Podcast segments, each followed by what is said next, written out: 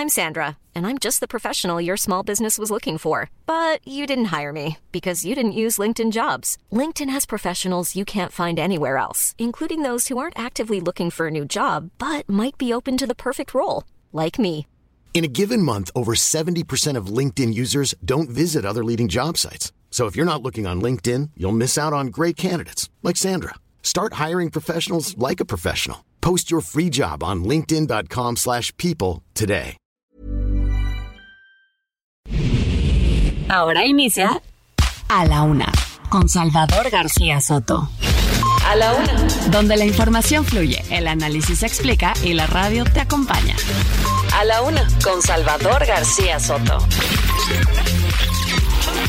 A la Una. Comenzamos.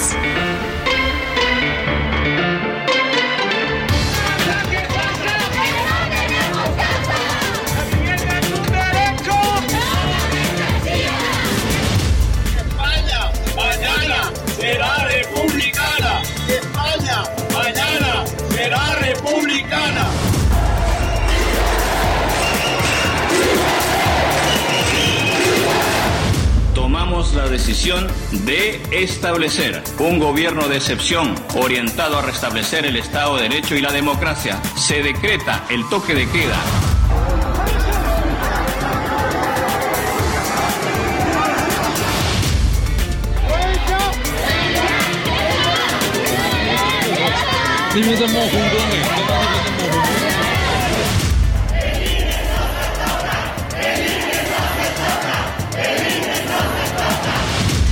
Y no, lo que acaba de decir el presidente de los pilotes tampoco es válido.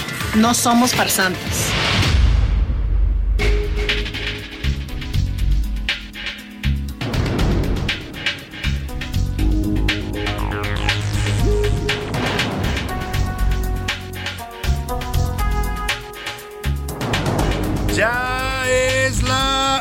De la tarde en punto en el centro de la República. Los saludamos con mucho gusto. Estamos iniciando a esta hora del mediodía A la Una, este espacio informativo que hacemos para usted todos los días a esta hora del día. Ya lo sabe, aquí estamos listos para informarle, para entretenerle y para acompañarle en esta parte de su día. En este miércoles siete de diciembre, mitad de la semana, estamos avanzando cada vez más hacia las festividades navideñas. Faltan solamente diecisiete días ya, menos de una quincena para la Navidad, dieciocho para la Nochebuena y veinticuatro días para que termine este año dos mil veintidós. Le digamos adiós y nos preparemos para recibir el dos mil veintitrés. Tenemos mucha información que compartirle, sus sucesos importantes que están ocurriendo en este momento aquí en la ciudad, en la República y en el mundo. Vamos a estarle actualizando lo más importante del panorama informativo en este miércoles, eh, pues algo ambivalente, climáticamente me refiero, en la Ciudad de México, porque hace frío por la mañana, fresca, muy fresco amanece, a esta hora del mediodía se siente un poco de calor, tiene que andar, para que me entienda, quitándose y poniendo el suéter o la chamarra o lo que saque usted para protegerse de las temperaturas.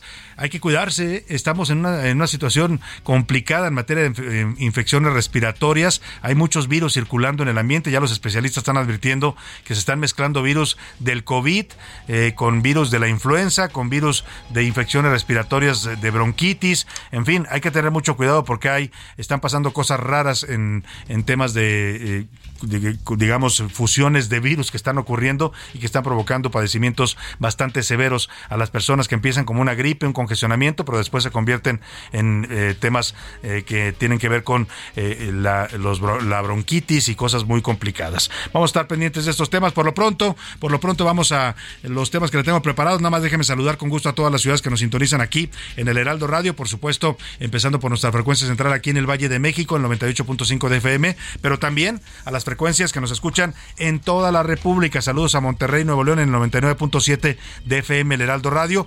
A Guadalajara, Jalisco, muchos saludos en el cien punto tres de F M, también allá suena el Heraldo Radio. Igual que en la comarca lagunera, donde nos sintonizan en el ciento cuatro punto tres de su F M. Muchos saludos a los amigos laguneros. A los amigos de Oaxaca capital, saludos en el noventa y siete punto siete de F M. Y también en la zona del Istmo oaxaqueño, saludamos en el ciento seis punto cinco de F M a todos los que nos sintonizan. Igual a Tampico, Tamaulipas, subiendo ya en el mapa de la República hasta el Golfo de México, en el noventa y dos punto cinco de F M suena el Heraldo Radio. Igual en Tuxtla Gutiérrez, Chiapas, también escuchan los tuxtlecos el Heraldo Radio y nos escuchan en el ochenta y ocho punto tres de F M, igual que en Chilpancingo, Guerrero, en el noventa y cuatro punto siete de F M. Saludos a todos los amigos guerrerenses. Y al otro lado del Río Bravo, allá en el territorio de la Unión Americana, también suena el Heraldo Radio. En McAllen y en Brownsville, Texas, los saludamos en el noventa y uno punto siete de H D F M o F M Digital, y también en Brownsville, Texas, en el noventa y tres punto cinco. En San Antonio, Texas, en el mil quinientos veinte de A M, la frecuencia de Now Media Radio, igual que en Huntsville, Texas también. Y más arriba en Chicago, en Airville, Chicago, nos escuchan en la frecuencia de Now Media Radio ciento dos punto nueve de F M, igual que también estamos dando la bienvenida esta semana a todos los amigos de Iowa, allá en los Estados Unidos, en Cedar Rapids, en el noventa y cinco punto tres de F M, amigos paisanos de Cedar Rapids que nos escuchan por allá, y también en Independence, Iowa. Los dos ciudades de Iowa las saludamos con mucho gusto y les damos la bienvenida a la gran familia del Heraldo Radio. Y vamos a los temas que le tenemos preparados en este miércoles en vilo. Oiga, Perú está viviendo una crisis constitucional. Eh, primero, el presidente de Perú, Pedro Castillo, intentó disolver el Congreso, en lo que fue calificado por eh, incluso por exmandatarios como Humala como un golpe de Estado.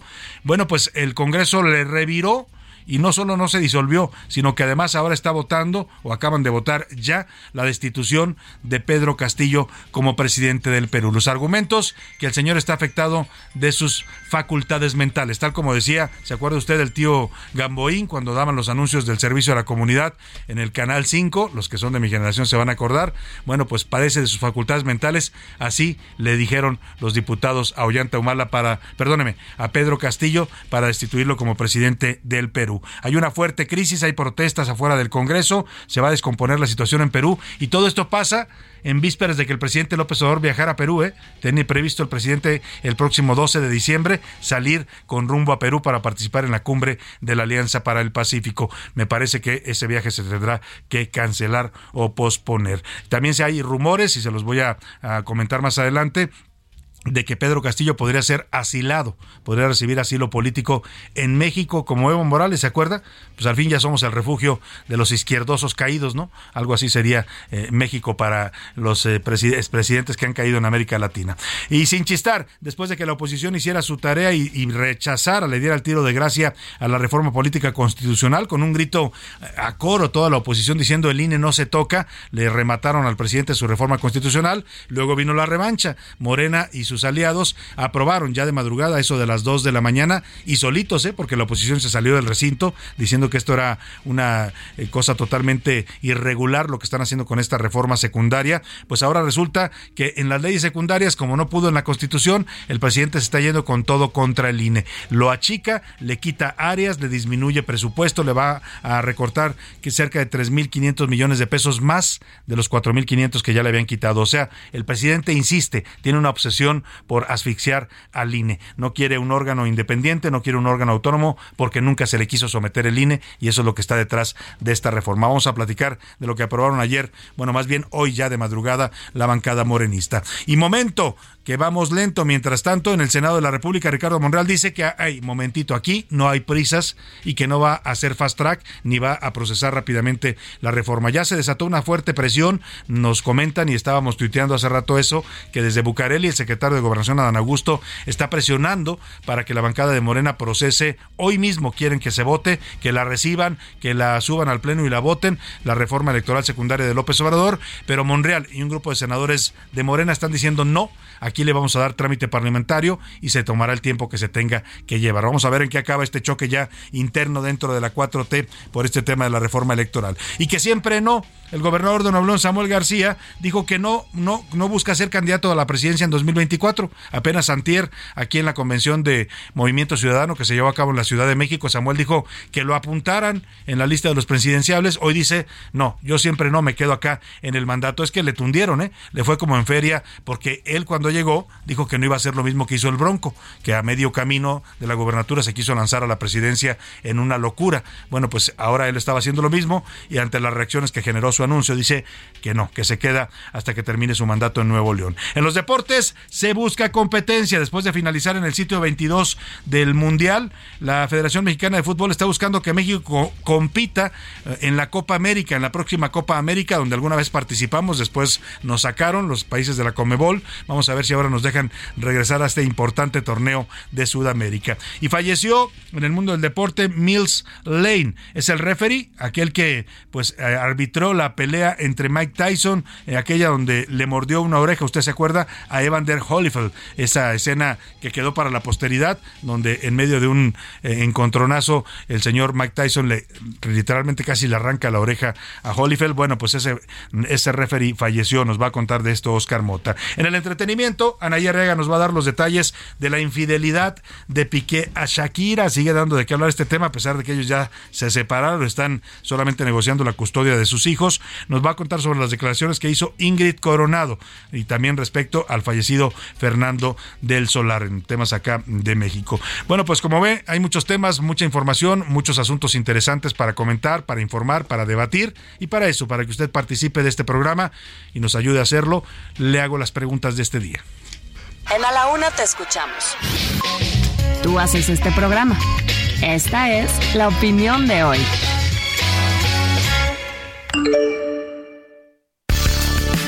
Y en la pregunta del día le tengo temas interesantes para comentar, para opinar, para debatir. Eh, la primera pregunta que le platico es sobre el llamado Plan B de la reforma electoral de leyes secundarias del presidente López Obrador, que ayer por la, bueno, hoy por la madrugada, fue eso de las dos de la mañana, aprobó la mayoría de Morena y sus aliados, que se quedaron solos en el recinto, ¿eh? La oposición en protesta por el contenido de esta reforma secundaria, porque dijeron que estaban cometiendo arbitrariedades, que estaban forzando la ley, pues para cumplir el capricho al presidente y tratar de de reducir al I N E.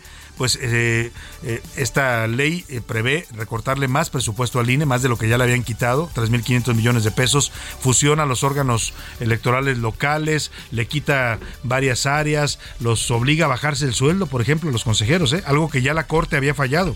La Corte dijo que los consejeros podían ganar su sueldo porque así estaba aprobado, y hoy, vía leyes secundarias, el presidente está reduciéndoles el salario. Varias cosas fuertes que vienen en esta eh, in reforma, entre ellas, por ejemplo, que a los candidatos a los aspirantes, a las corcholatas, pues para que me entienda, que andan ya acelerados y hacen actos anticipados de campaña, no se les pueda castigar, que el I N E no les pueda decir nada, que los señores vayan y vengan, hagan lo que quieran, gasten recursos públicos, utilicen dinero que no se sabe de dónde sale para pintar bardas, para hacer espectaculares, y que el I N E se quede calladito. Eso propone la reforma, quitarle facultades al I N E para sancionar a aspirantes adelantados a las elecciones, entre muchas otras cosas que vienen contenidas y que vamos a estar desmenuzando para usted. Le quiero preguntar, ¿está de acuerdo usted con estas medidas que está tomando López Obrador literalmente para asfixiar al I N E?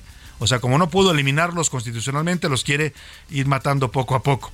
Le, estoy, le doy tres opciones para que me conteste. No estoy de acuerdo, es un ataque artero a una institución y a la democracia mexicana. Sí estoy de acuerdo, el I N E tiene que cambiar y el presidente puede hacerlo. O de plano, AMLO es un ser humano vengativo y rencoroso. Esa es una opción que le doy para que me responde por todo lo que hay detrás de estos intentos de someter al I N E. La segunda pregunta tiene que ver con la crisis que ya le decía está viviendo en estos momentos. Perú está al borde de una crisis constitucional o ya se encuentra inmerso. Lo que puede venir ahora es una crisis política y social. Hay protestas de los apoyadores y seguidores de Pedro Castillo. Hay también protestas a favor de que se vaya. Se va a estar dividiendo el Perú en estos momentos. Lo que es un hecho es que el Congreso acaba de votar la destitución del presidente Pedro Castillo por considerar que ya está afectado de sus facultades mentales. Así literalmente es el argumento que dan, que el señor no está totalmente cuerdo y por eso lo están destituyendo de la presidencia. Esto después de que él intentara primero disolver al Congreso. Le quiero preguntar sobre todo esta que está pasando en el Perú, en medio de una visita que tenía programada el presidente esta semana allá a Lima. Si usted ve bien que un presidente pueda ser destituido en plenas funciones cuando no esté cumpliendo su labor o cuando no esté apto para el cargo, que es el argumento que están utilizando los eh, congresistas peruanos. Sí, los presidentes no son intocables, si no sirven se tienen que ir. No, las destituciones provocan inestabilidad en los países. O, de plano, que otros pongan sus barbas a remojar, ¿no? No vaya a ser que les sorprenda también un tema como este. No, no estoy hablando de nadie en particular. Por cierto, le voy a decir un tuit que subió Ricardo Salinas Pliego más adelante, que parece, parece que la amistad entre Salinas Pliego y el presidente, que dicen que eran muy amigos, pues ya no es tanto, ¿eh? Porque hoy en la mañana el presidente le dio por ahí una rimón en su mañanera y le responde Salinas Pliego con un tuit bastante duro. Le platico de eso más adelante. Por lo pronto, el segundo tema, la segunda pregunta para que usted opine y participe con nosotros. Eh, eh, perdóname si es la, el tercer tema, ya es el tercero. Pues esto que le decía, lo, el cóctel de virus que estamos respirando en este momento, eh, hay mezclas de virus de COVID, con influenza, con bronquitis, con faringitis. Hay gente que he visto que tiene dos semanas o un mes y no puede salir todavía de una infección respiratoria. Dicen los especialistas que esto se debe a eso, que se están conjuntando diversos virus, por lo cual hay que cuidarse y hay que retomar las medidas sanitarias. Yo le quiero preguntar, ¿usted ya se vacunó contra la influenza? El, perdóneme, la influenza, perdóneme, la influenza, no la influencia, la influenza, y si se sigue cuidando, si está volviéndose a poner cubrebocas y tomando medidas para cuidarse ante esta ola de contagios respiratorios. Sí, me vacuné y me cuido, de hecho sigo usando el cubrebocas, sobre todo en lugares cerrados. No, yo ya bajé la guardia, ya me olvidé del cubrebocas y bueno, ya no me interesan las medidas sanitarias y de plano, pues yo no me quiero enfermar, ¿no? Porque nadie queremos caer en eso, es algo de verdad, lo he padecido incluso familiarmente, tengo ya ahí en casa dos enfermos que tienen ya semanas y no pueden salir a pesar de los tratamientos, así es que pues ánimo con esto y cuídese, la verdad son las preguntas y las recomendaciones que le hago. El número para que participe y comente con nosotros, cincuenta y cinco dieciocho cuarenta y uno cincuenta y uno noventa y nueve, ya sabe que nos puede escribir mensajes de texto o mandarnos grabados sus mensajes de voz, aquí de las dos maneras su opinión siempre, le garantizo, saldrá al aire. Vámonos al resumen de noticias, porque esto, como el miércoles y como la segunda mitad de esta semana, ya comenzó. Castigo.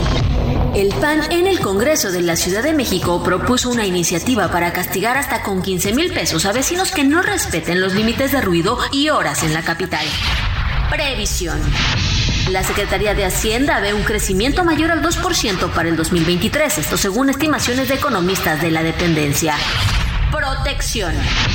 Diputados de la Ciudad de México propondrán declarar a los circos como patrimonio cultural capitalino para protegerlos y apoyarlos. Victoria. El demócrata Raphael Warnock retuvo su escaño en el Senado por el estado de Georgia en una apretada carrera contra el republicano Herschel Walker, que se definió en segunda vuelta.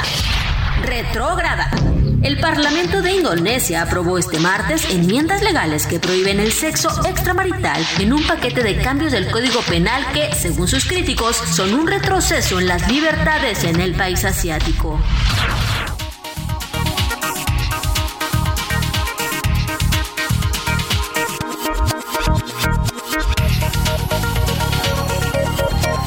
Una de la tarde, diecisiete minutos, nos vamos directo a la información. Ya le adelantaba que en este momento el Congreso de Perú ha declarado con ciento un votos a favor la vacancia de la presidencia de la República que encabezaba Pedro Castillo. Es decir, que la presidencia de Perú está vacante, ¿no? Como cuando se desocupa un empleo, una plaza y usted pone el letrero, se solicita empleado, se solicita secretaria, se solicita, bueno, en este caso, en el Congreso de Perú, Ponga, valga la metáfora, acaban de colocar el letrero de se solicita presidente, porque está vacante el cargo, han destituido por mayoría de votos de los diputados, los congresistas pues del Perú, al señor Pedro Castillo de la presidencia de este país. Esto significa que de acuerdo al artículo ciento quince constitucional de la República del Perú, el cargo sería ocupado en este momento por la primera vicepresidenta Dina Boluarte. Eh, ella va a ocupar la presidencia en tanto se define pues eh, si habrá nuevas elecciones o cuál es el procedimiento que marca la Constitución peruana. Por lo pronto, la sección extraordinaria y de emergencia que convocó el Congreso para aprobar esta destitución del presidente Castillo se dio luego de que este mandatario izquierdista anunciara en cadena nacional la disolución del Congreso de Perú, además de la instalación de un gobierno de excepción que contemplaba incluso un toque de queda para los peruanos, una nueva constitución y una convocatoria a elecciones parlamentarias. Este es el momento en el que Pedro Castillo intenta dar un golpe de Estado, un golpe de Estado técnico, al Congreso de Perú, intenta disolverlo y anunciar un gobierno de excepción. Eso es lo que desató toda esta crisis que le estoy narrando en el Perú. Atención al reclamo ciudadano. A lo largo y ancho del país, tomamos la decisión de establecer un gobierno de excepción orientado a restablecer el Estado de Derecho y la democracia, a cuyo efecto se dictan las siguientes medidas. Disolver temporalmente el Congreso de la República e instaurar un gobierno de emergencia excepcional. Convocar en el más breve plazo a elecciones para un nuevo Congreso con facultades constituyentes para elaborar una nueva Constitución en un plazo no mayor de nueve meses. Se gobernará mediante decretos ley. Se decreta el toque de queda a nivel nacional a partir del día de hoy, miércoles siete de diciembre del dos mil veintidós, desde las veintidós horas hasta las cuatro horas del día siguiente.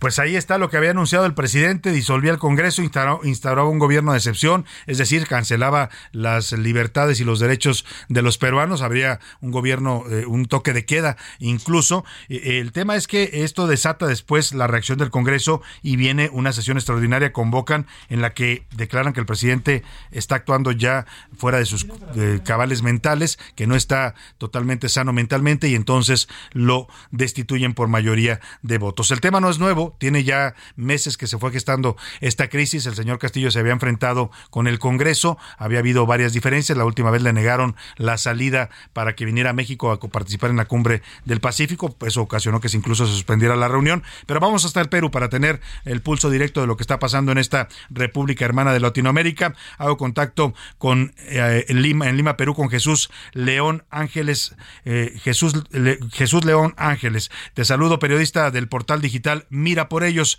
allá en Perú. ¿Cómo estás? Muy buenas tardes, Ángeles. ¿Qué tal? ¿Cómo estás, Salvador? Muy buenas tardes. Bueno, efectivamente, desde Perú estamos en estos momentos pasando por una situación que cambia constantemente, ¿no? Hablamos de prácticamente un golpe de Estado que ha durado aproximadamente dos horas, ¿no? Porque en este transcurso los diversos ministros empezaron a renunciar, embajadores, la misma premier, ¿no? Entonces todo eso de ahí ha um, desatado una incertidumbre en donde el Congreso ha tenido que adelantar su pleno que había programado para las tres de la tarde para votar la vacancia. Y bueno, como ya lo has comentado, eh, han sido ciento un votos a favor de esta moción de vacancia. Y para las tres de la tarde se está anunciando la juramentación de la vicepresidenta Dina Boluarte como presidenta del Perú. Eh, se va a reunir a las tres de la tarde el Consejo Permanente de la O E A, ¿no? Ya acaban de, de anunciar que a las tres de la tarde se van a reunir para poder analizar la situación que está pasando en el Perú.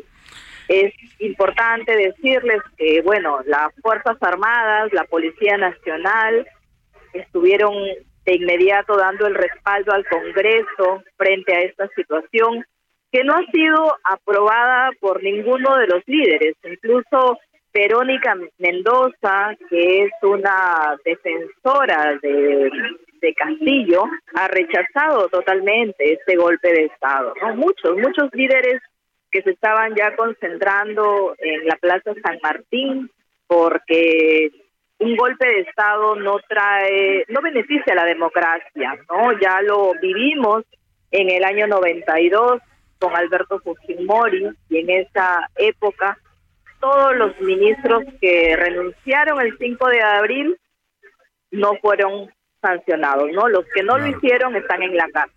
Entonces, eso de ahí es algo que está pasando en estos momentos. Sí. Todos han presentado prácticamente su carta de renuncia y saben que están inmersos en una situación ilegal. El presidente del Tribunal Constitucional, Francisco Morales, también lo ha dicho, ¿no? Que uh-huh. estaba condenado al fracaso este, este golpe de Estado.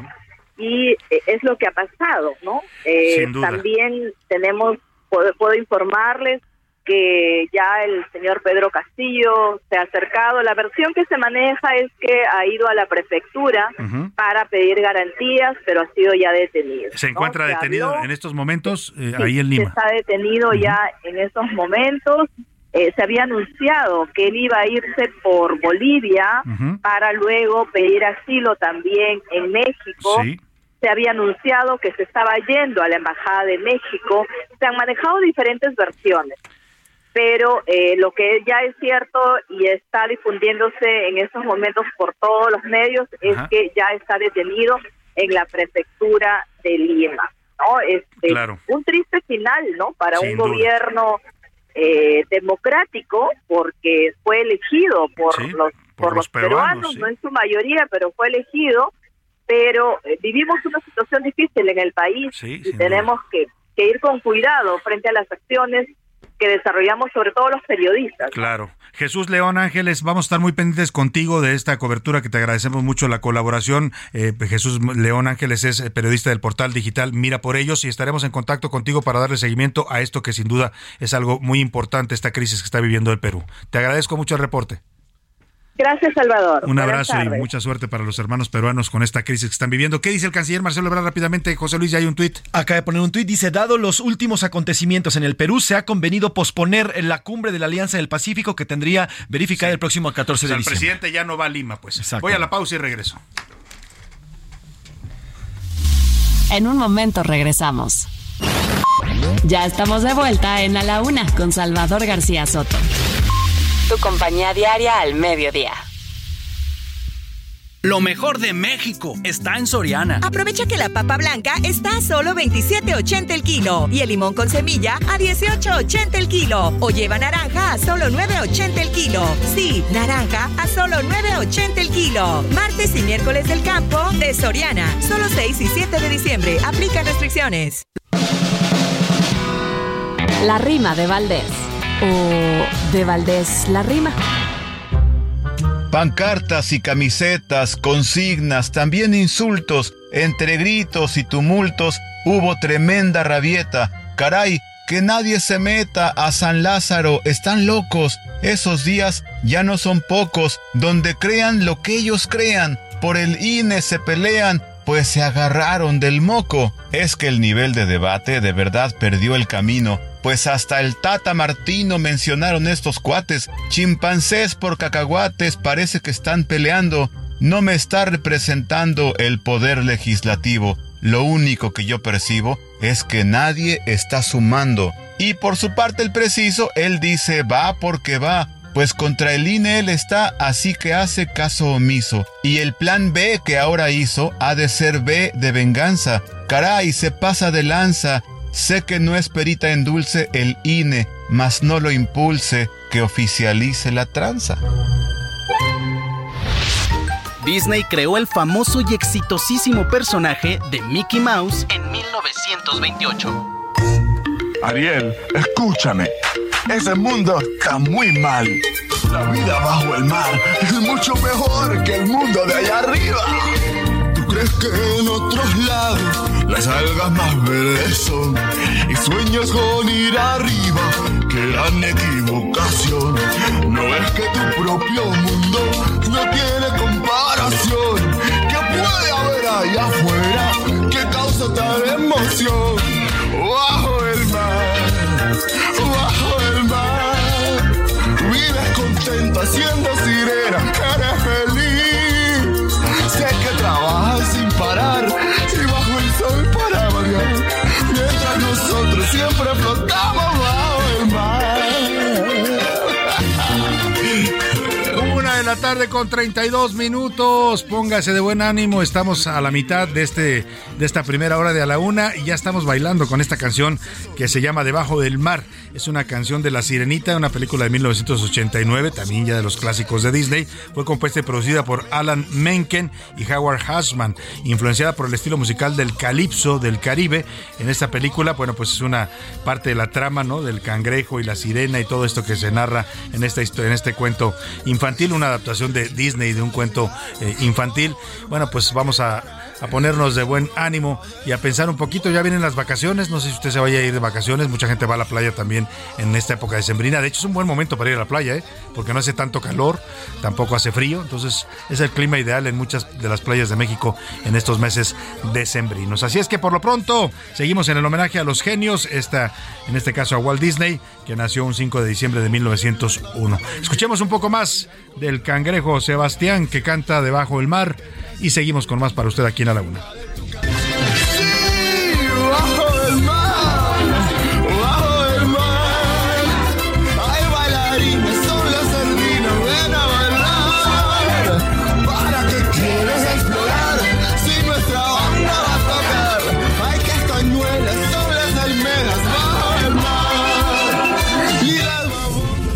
A la Una, con Salvador García Soto. El ojo público. En A la Una tenemos la visión de los temas que te interesan en voz de personajes de la academia, la política y la sociedad. Hoy escuchamos a Luis Farías Mackay en Buscando Sentido. El ojo público. Salvador, amigos, muy buenas tardes. Ayer a López Obrador y a Morena les urgía perder la reforma constitucional en materia electoral para proceder a su venganza. No se trata ya de leyes, sino de fuerzas y de rencores. Ojo por ojo, diente por diente, reforma por reforma. No me aprueban mi capricho, peor les irá. Pero la ley no puede ser desvirtuada como venganza y despecho. San Isidoro decía que la ley se establece no para provecho del individuo, sino para ventaja y utilidad de todos los ciudadanos. Hoy se nos dice que quieren ahorrar tres mil millones de pesos, que por otro lado se tiran y mucho más en ocurrencias y caprichos y obras sin ningún sentido. Pero ¿cuál es el costo social y político de ese supuesto ahorro económico en nuestra democracia? Pues la democracia misma, la soberanía inmanente en el pueblo. Decía Aristóteles, son cosas legales aquellas que causan y conservan la felicidad, y cuanto a la felicidad se requiere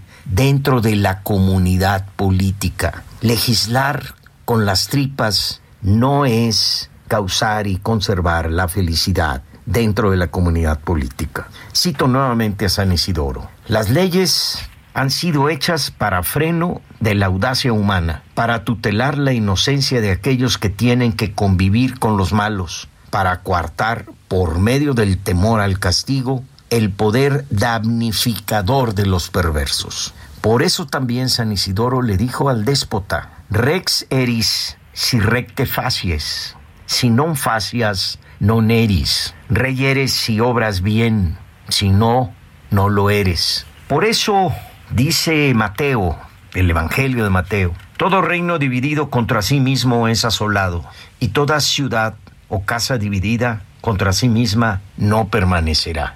Eso nos estamos jugando. Muy buenas tardes. A la Una, con Salvador García Soto.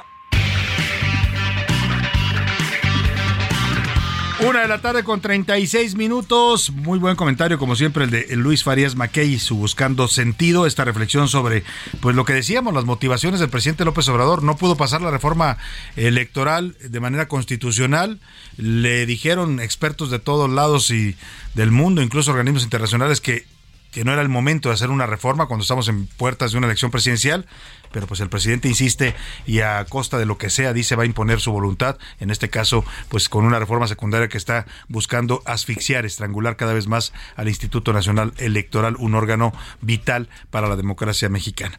Oiga, dicho esto, vamos a regalar libros. Ya nos había pedido una, un amigo del auditorio que le regaláramos libros, ahora que anduvimos de... de de vuelta por la FIL de Guadalajara, la Feria Internacional del Libro, y así que le tengo, vamos a empezar con tres libros en esta primera hora. Están buenos los tres, ¿eh? Para lo que le interese le voy a decir los títulos. El primero que vamos a regalar es eh, un libro que se llama Nunca te rindas, la trepidante carrera del Checo Pérez. Es toda la historia, la biografía de este gran campeón de la Fórmula uno mexicano. Lo escriben Alejandro Rosas y Francisco Javier González, dos expertos en el tema. Francisco Javier, comentarista deportivo, Alejandro Rosas, eh, historiador y divulgador de historia.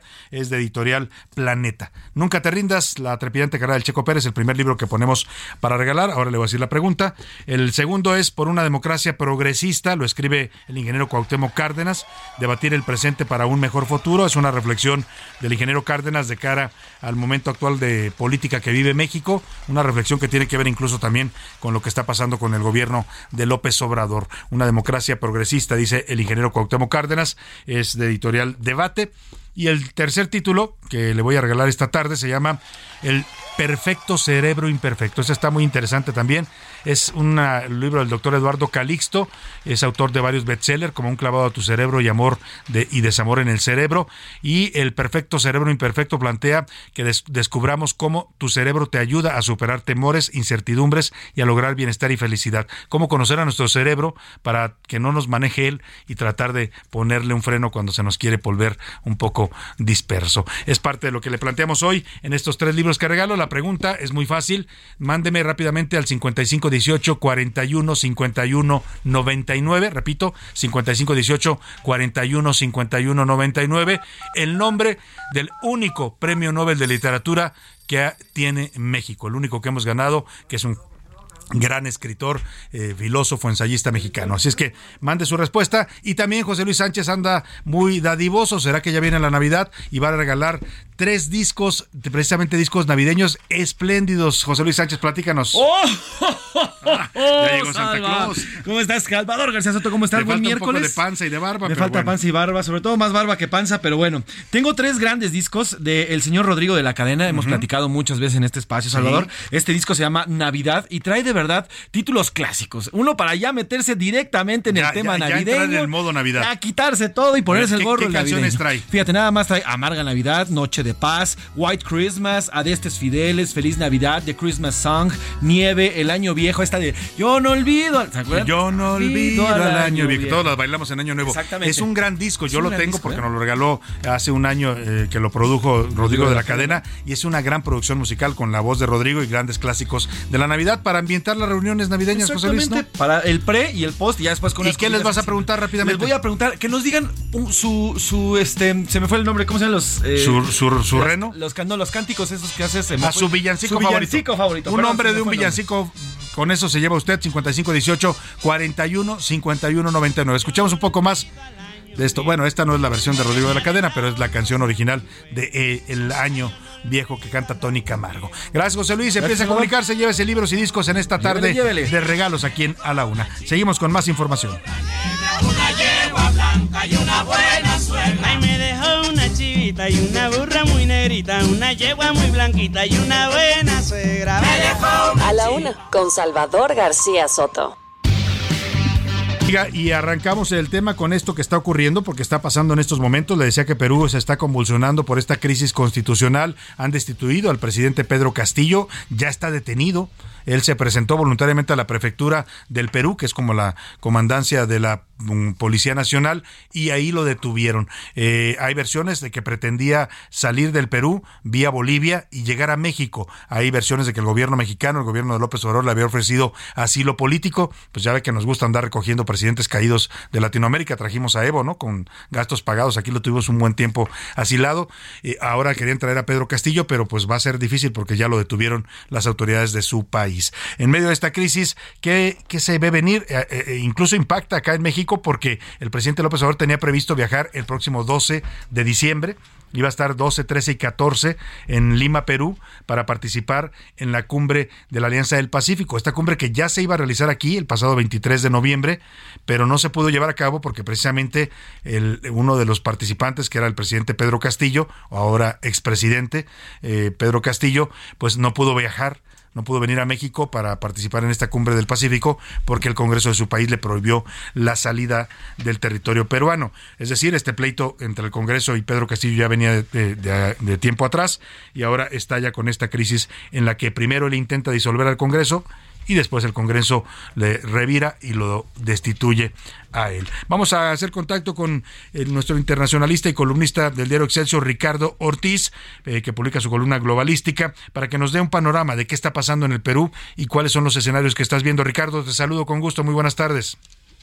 Buenas tardes, Salvador. Un gusto estar en tu programa. Y sí, bueno, el presidente Pedro Castillo se aventó un fujimorazo el día de hoy, como uh-huh. en mil novecientos noventa y dos, dando un golpe de Estado tremendo al gobierno de Perú, a las instituciones eh, peruanas, al Congreso, al Poder Judicial. Eh, ya se veía venir este tipo de cuestiones en donde lo iban a destituir. Hace aproximadamente dos semanas se había abierto una moción para destituirlo, no pasó, y eh, se hablaba prácticamente que el Congreso peruano abriría una nueva moción para destituirlo. Me parece que lo que hace el día de hoy el presidente Pedro Castillo es una toma muy apresurada, es desesperada, uh-huh. ante lo solo que se estaba quedando dentro de su gobierno. Prácticamente ninguna fuerza política lo apoyaba, sus mismos ministros tampoco lo apoyaban. Hace dos semanas eh, termina, bueno, se disuelve el cuarto gabinete presidencial, uh-huh. y eh, se abre un nuevo, un quinto eh, gabinete presidencial. Eh, ya era una, una medida que se veía venir en, en, en estas próximas semanas, y el día de hoy pues acaba eh, acaba de ser destituido el claro. presidente Pedro Castillo. En muchas de mis columnas, en muchos de mis análisis, siempre dije que este era el último año de Pedro Castillo, sí. y que Perú no iba a aguantar una cosa como lo que estamos viendo en estos momentos, claro. porque Perú vive un periodo político bastante fuerte y muy poco Eh, brillante en estos momentos. Sin duda, y están además en un buen momento económico, y pues tener un presidente que estaba cometiendo este tipo de, de dislates. Ahora, este es el argumento que utiliza el Congreso, Ricardo. Terminan decretándolo no apto para el cargo por, por, por los asuntos mentales. Eh, mira, yo creo que eh, es solamente eh, una decisión que toman o lo hacen ver de esa manera, ¿sí? Pero el presidente Castillo estaba siendo también investigado por la Fiscalía de Perú, estaba siendo investigado porque su familia tenía nexos con la corrupción, con el narcotráfico. También se hablaba de que era miembro pues de una banda del crimen organizado. Uf. Y ya prácticamente estaba siendo investigado por varias instituciones legales peruanas. Uh-huh. Eh, se veía venir de alguna otra manera algún tipo de destitución, o también que lo fueran a pues, acaparar para llevarlo a la, ante la justicia peruana. Claro. Eh, lamentablemente eh, Pedro Castillo siempre creí que fue un error para Perú, uh-huh. pero ¿cuál era la opción que tenían en Perú, sí. Salvador? Era sí. o Keiko Fujimori o Pedro Castillo, uh, el populista. Vol- volver a la era del, fu- del Fujimorato, ¿no? O, o ir hacia un, un personaje como este, pero pues es parte de los dilemas que enfrenta a veces el electorado, ¿no? Es elegir al menos peor, y aquí pues les fue como en feria con este presidente. Pero es el clásico populista vendeespejitos, sí. el cual hablaba de que iba a cambiar el país. Pues lo estamos viendo tipo como en México, lo estuvimos viendo eh, también en Argentina, uh-huh. y ahora sucede en Perú. Como te lo comento, era ya una decisión que se veía venir tarde o temprano, sí. a finales de este año o al principio. El presidente Pedro Castillo no iba a terminar su presidencia como él lo había afirmado hace algunos meses, uh-huh. en una entrevista.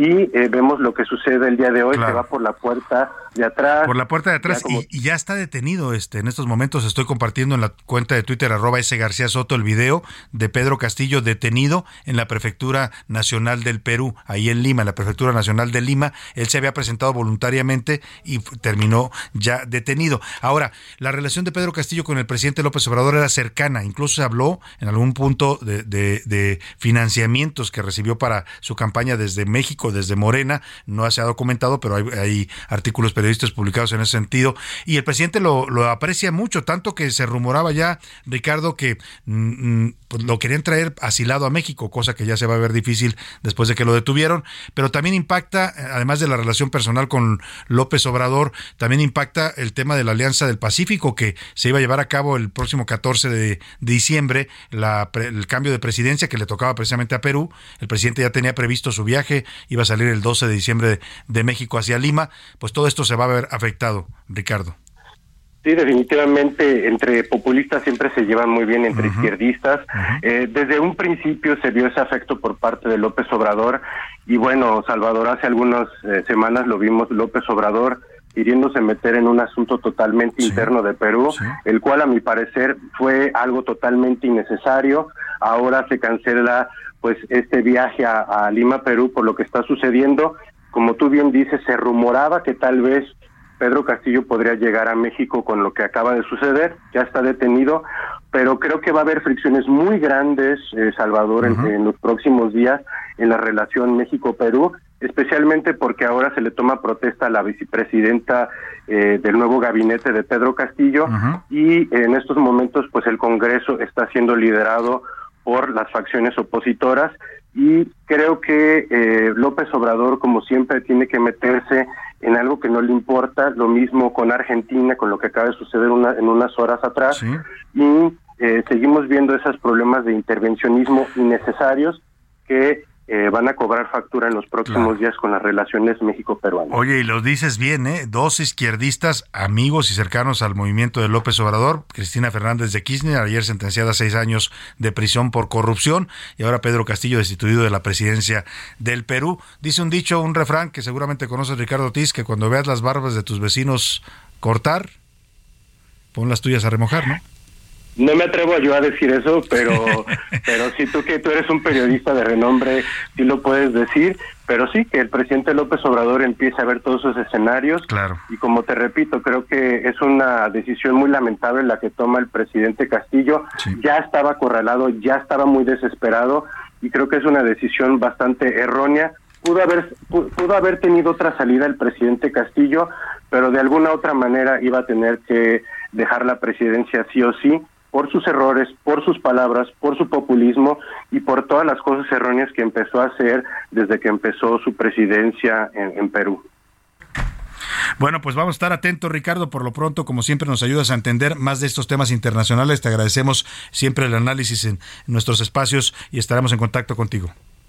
Te mando un, un abrazo y ojalá Igualmente. Pronto pueda saludarte personalmente. Hasta Muchas luego. Gracias, Ricardo. A Ricardo Ortiz, analista internacionalista y también autor de la columna Globalística, ahí en el, el, el eh, diario Excelsior. Siempre trae temas interesantes. Está al pendiente de todos los temas que ocurren en el mundo y tratando de explicar las coyunturas geopolíticas, que bueno, aquí ya nos impacta, impacta a México. ¿eh? Hace rato intenté hablar con un funcionario de la Cancillería y me dijo, no puedo, estoy en el ácido. O sea, este tema ya llegó acá a México. El canciller Marcelo Ebrard ya eh, publicó un tuit cancelando la asistencia del presidente López Obrador a la, asistencia, a la Alianza del Pacífico, y seguramente el presidente en estos momentos no tarda, ¿eh? no tarda, hay que estar checando a ver si el presidente no ha subido un tuit, no tarda en decir malditos congresos de Perú, no sé, algo va, algo va a decir, está, no le, era su amigo pues, o sea, él lo defendió públicamente la vez pasada que no lo dejaron salir de del Perú para venir precisamente a, a la visita a México. Hay un comunicado que está emitiendo en este momento la Secretaría, no, el gobierno, el, el la Embajada de Perú en México. Es una, lo emite el Gobierno de México, la Secretaría de Relaciones Exteriores, pero el comunicado es de la Embajada de Perú en México y dice textual, se lo voy a leer: comunidad mexicana residente y de turismo en el Perú, ante la situación en el país, se ruega tomar nota de las siguientes recomendaciones. Estas son recomendaciones para mexicanos que estén en este momento visitando el Perú, ya sea que vivan allá o que estén haciendo turismo o negocios. Textual dice el Gobierno de México: ante la situación, mantén la calma en todo momento, atiende las, insta- las indicaciones de las autoridades, mantente al tanto de las redes sociales de la embajada. En caso de emergencia, ponte en contacto con la embajada al teléfono, dan un número cincuenta y uno, nueve ochenta y siete, cinco sesenta y nueve, cuatrocientos cuatro o un eh, email por si usted tiene algún familiar que ande en el Perú, porque los mexicanos visitan mucho el Perú, el, el, el, el teléfono para que, el, el correo, perdónenme, para que se pongan en contacto los mexicanos que estén en este momento en el Perú físicamente, consular per, consular per, así como suena, consular per, arroba sre punto gob punto mx. Es el correo que está poniendo la Cancillería a disposición para los mexicanos que se encuentran allá, y dice que si están haciendo turismo también se registren en, en este formulario para conocer cuál es su situación y su ubicación. Importante, ¿eh? Porque lo que está previendo el Gobierno de México es que pueda haber una inestabilidad en el Perú y eso afecta a los mexicanos que están visitando por allá. El correo, el, la página de internet eh, es la que están proporcionando para el registro de los turistas mexicanos. José Luis, ¿qué más tienes? Hay un tuit, un último tuit, Salvador, de Marcelo Ebrard, y dice: dados los últimos acontecimientos en el Perú, se ha convenido posponer la cumbre, es el que estábamos leyendo hace unos momentos, pero también está pidiendo, Salvador, al uh-huh. Congreso, al Congreso de Perú, dice: México lamenta los últimos acontecimientos en el Perú y hace votos por el respeto a la democracia y a los derechos humanos en bien de ese entrañable pueblo hermano. ¿Lo dirá por la disolución del Congreso que hizo el presidente o lo dirá por la destitución del presidente? Lo dice por la destitución del presidente Salvador, bueno, por el tema. ¿Por qué no dijo nada la, el canciller cuando, cuando el señor Pedro Castillo anunció un estado de excepción? y dijo que iba a disolver el Congreso. Ahí es cuando debe reaccionar el gobierno mexicano, ¿no? Pero bueno, pues los amigos son los amigos, ¿no? Y el presidente López Obrador tiene sus amigos latinoamericanos y seguro no tardan en emitir una posición personal del presidente sobre este tema. Ya estaremos comentándola con usted. Vámonos por lo pronto a la pausa con música. Esta Semana de los Genios está también el señor Mozart con esta Sinfonía cuarenta y uno, una sinfonía compuesta por él en mil setecientos ochenta y ocho y fue la última, escuche usted, la última sinfonía que compuso el señor Wolfgang Amadeus Mozart. En total fueron cuarenta y uno, esta fue la número cuarenta y uno.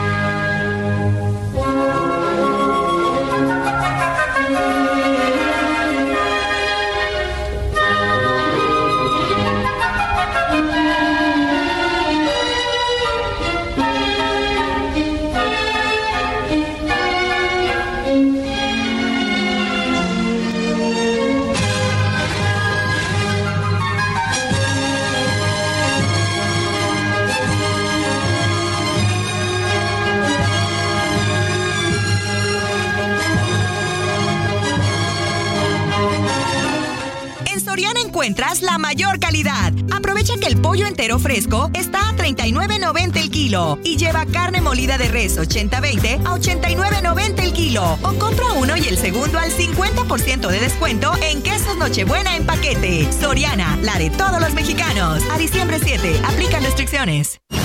No le cambies. Estás en A la Una con Salvador García Soto. Información útil y análisis puntual. En un momento regresamos. Ya estamos de vuelta en A la Una con Salvador García Soto. Tu compañía diaria al mediodía. Y para nuestro querido público, les tenemos una oportunidad exclusiva que no podrán rechazar. Llamen al cincuenta y cinco veintiuno veintiocho cuarenta setenta y uno o visiten Ford Andrade en Calzada de la Viga mil ochocientos ochenta, Mexicalcingo, Iztapalapa. Código postal cero nueve cero nueve nueve, Ciudad de México. Y aprovechen a este modelo Ford Expedition Limited dos mil veintidós, exclusivamente en nuestra agencia. Y lo mejor es que la entrega es inmediata. En Soriana encuentras la mayor calidad. Aprovecha que el pollo entero fresco está a treinta y nueve noventa el kilo y lleva carne molida de res ochenta veinte a ochenta y nueve noventa el kilo. O compra uno y el segundo al cincuenta por ciento de descuento en quesos Nochebuena en paquete. Soriana, la de todos los mexicanos. A diciembre siete, aplican restricciones. Walt Disney le dio voz a la pareja de ratones más famosa del mundo, aunque su periodo como Minnie Mouse duró apenas un año. Eso sí, a Mickey Mouse le dio vida durante dos décadas. Yo soy tu amigo fiel. Yo soy tu amigo fiel. Y si un día tú te encuentras lejos, muy lejos de tu lindo hogar, cierra los ojos y recuerda que yo soy tu amigo fiel. Si yo soy tu amigo fiel.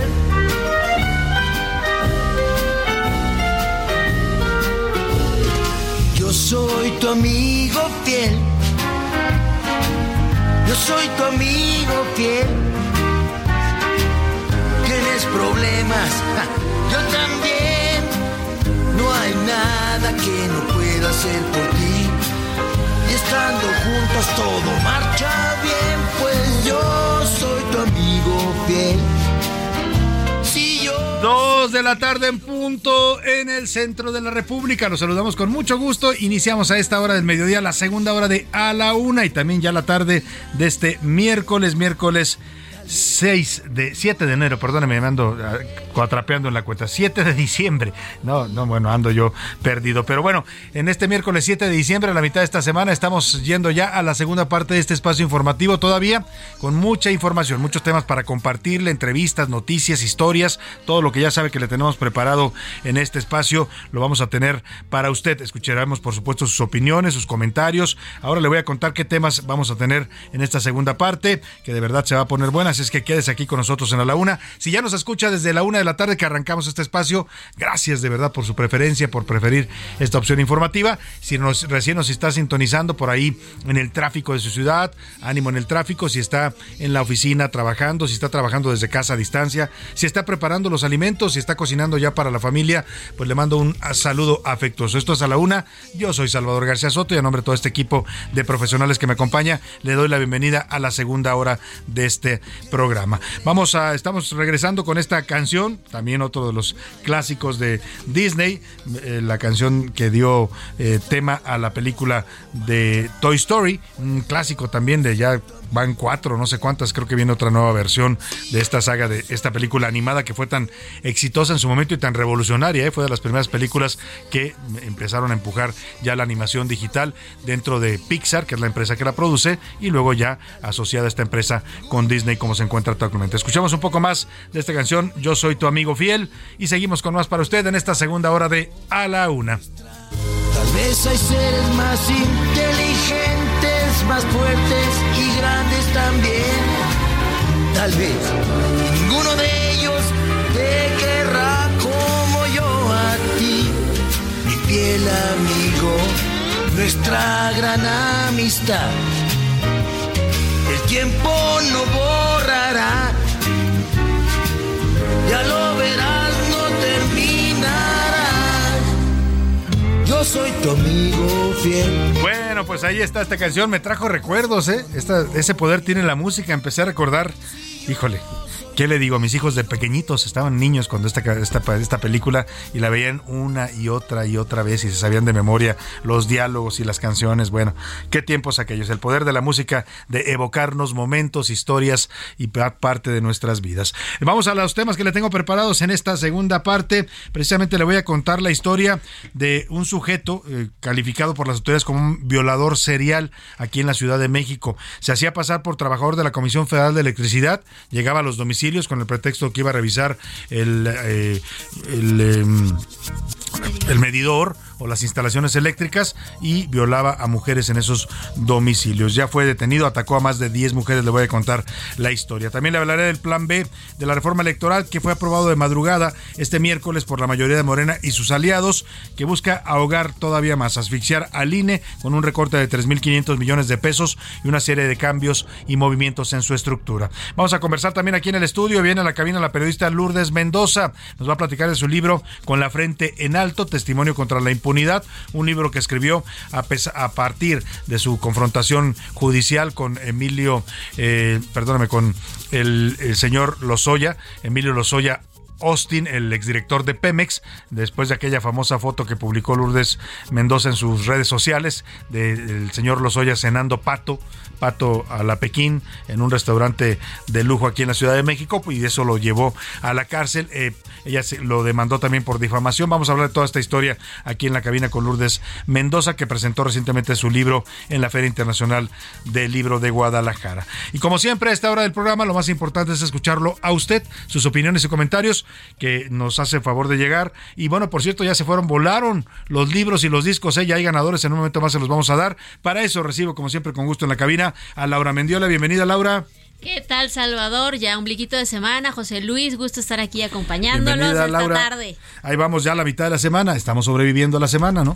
José Luis Sánchez, bienvenido. Salvador García Soto, Laura Mendiola, ¿cómo están? Buen miércoles, buena mitad de semana, sí, sobreviviendo, pero ya enfilándonos a lo mejor de la semana, que es el fin de semana. Ya, entonces, ya huele. Disfrutar a... tranquilo, pero bueno. Huele a jueves. Huele, sí, hágale huele. Así, a ver que ya huele. Entre, entre jueves, ponche y buenas noches, por ahí dicen, por ahí venid hasta ya con estas Oye, épocas decembrinas. Hicimos preguntas interesantes hoy, una tiene que ver con este tema de la reforma electoral electoral del presidente, pues que a pesar de todo en leyes secundarias, pero le parte su mandarina en gajos al I N E, ¿no? Le modifica varias cosas, le resta presupuesto, impone leyes que buscan beneficiar a los candidatos de Morena, impone censura a los candidatos que critiquen a su gobierno. En fin, hay una serie de medidas bastante cuestionables que, no lo dude, van a terminar varias de ellas impugnadas constitucionalmente ante la Suprema Corte. Esa fue la primera pregunta. La segunda, José Luis. Hablamos también, Salvador, de lo que está ocurriendo allá en, eh, en Perú. Y bueno, pues aquel, aquel dicho que dicen, la cuando crisis veas, en Perú, cuando, cuando veas, veas las barbas, las barbas de tu vecino, vecino recortar. Y el último tema. Y sobre el último tema que preguntamos también fue, bueno, pues el hecho de este, estas mezclas que estamos viviendo, Salvador, los de virus, enfermedades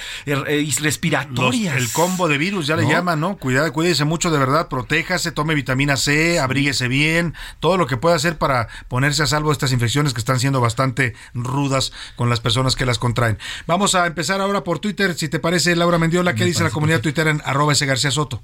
Salvador García Soto, bueno, vamos a empezar aquí, me agarraste, me cambiaste la jugada, te agarré, pero me agarraste en curva. Descuidada. Sí. Oye, eh, eh, si quieres vamos a darnos los ganadores, ¿te a parece? Ver, venga los con ganadores? los ganadores. Ya tenemos los tres ganadores, por lo menos de los tres libros. A ver, quien se ver. lleva el libro del, che- del Checo, Rogelio Varela, felicidades. Uh-huh, felicidades, Rogelio. Exactamente, quien se lleva el libro de, de Don Cuauhtémoc Cárdenas, Gonzalo Arriaga. Uh-huh. Y por último, el libro del cerebro se lo lleva Federico Bello. Ahí están los tres ganadores. Y bueno, pues los tres ganadores también, hay dos ganadores, una ganadora y dos ganadores de los discos, de los discos. del señor se Rodrigo de la Cadena. Aníbal Hernández dice el burrito sabanero. María González, María González nos dice Belén, campanas de Belén. Y Francisco Mayo también nos dice el burrito sabanero. Bueno, así que están pues sus están tres villancicos. Sus villancicos favoritos. Se van a llevar los libros y los discos. Ya los comunicaremos con ustedes sí. para decirles cómo pueden venir a recogerlos aquí a las instalaciones del Heraldo Radio. Ahora sí, Laura Mendiola, ¿qué dice la comunidad tuitera? Que si está de acuerdo con las modificaciones que se hicieron, el famoso plan B de López uh-huh. Obrador, eh, en contra del I N E, obviamente el once por ciento sí, el I N E debe cambiar, el cincuenta y seis por ciento es un ataque contra el I N E y el treinta y tres por ciento que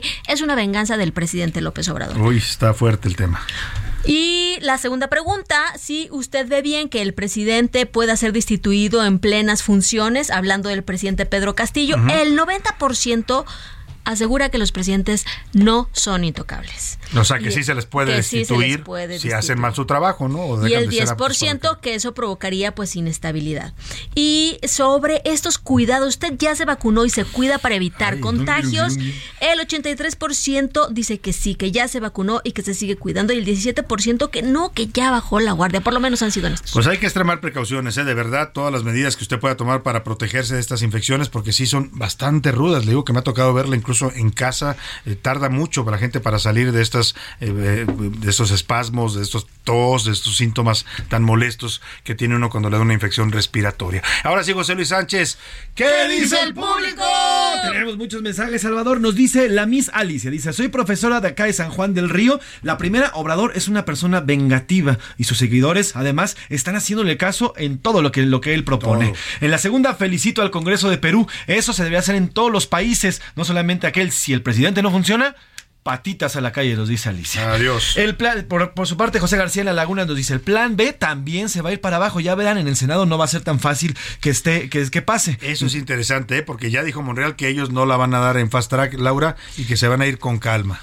Pues yo esperaría, Salvador, ya vamos a platicar justamente también de ese tema con ¿Sí? nuestra próxima invitada, pero híjole, la verdad a mí sí, sí este, cuando, cuando abrí mis ojitos, la verdad es que sí me llevé un mal sabor de boca Al, al, al ver de verdad lo que había lo que ocurrido aprobó, en la Cámara ocurrió. de Diputados. Sí, sin duda. De verdad, porque porque no era posible que todavía, o sea, nadie conocía el proyecto. Es después de después de, de, de, de, de tantas fojas, ¿no? De, de lo que era el plan B. Hojas, ¿sí? Entonces, y no lo pudieron leer. O sea, no, aprobaron literalmente a ciegas. Los diputados de Morena y del P T y del Verde votaron a ciegas. Ni siquiera sabían lo que estaban votando. Para que vea usted uh-huh. de qué tamaño es la imposición del presidente hacia el Poder Legislativo, ¿eh? Nos, así como se sí. las mandó, así la así, votaron. Sin así. leerla. Sin y en realidad es que, Salvador, o sea, en dos mil veinte, dos mil veintitrés, dos mil veinticuatro, de verdad es que no sé cómo nos va a ir pues sí. en, en materia electoral. O sea, sí, sí yo avisoro un panorama, cosas, ¿sí? un panorama triste. Sí, sí, un I N E sin recursos y con eh, su estructura modificada. Vamos a ver cómo funciona ahora el tema. Quieren eliminar hasta el servicio profesional sí. de, eh, de elecciones. De hecho, lo elimina. Servicio profesional de, de elecciones, que es uno de los grandes logros de la democracia y de los mexicanos, lo está eliminando sí. el presidente. Sí, prácticamente le, le uf, recortó mira. mucho presupuesto, uf, ¿sí? ¿no? Todo. Desaparece O P L E S, ¿no? modifica los criterios de, o sea, por ejemplo, ya no van a poder sancionar a los que se anticipen a las campañas. No, no, y de hecho tampoco el I N E va a poder echar abajo candidaturas. Exacto.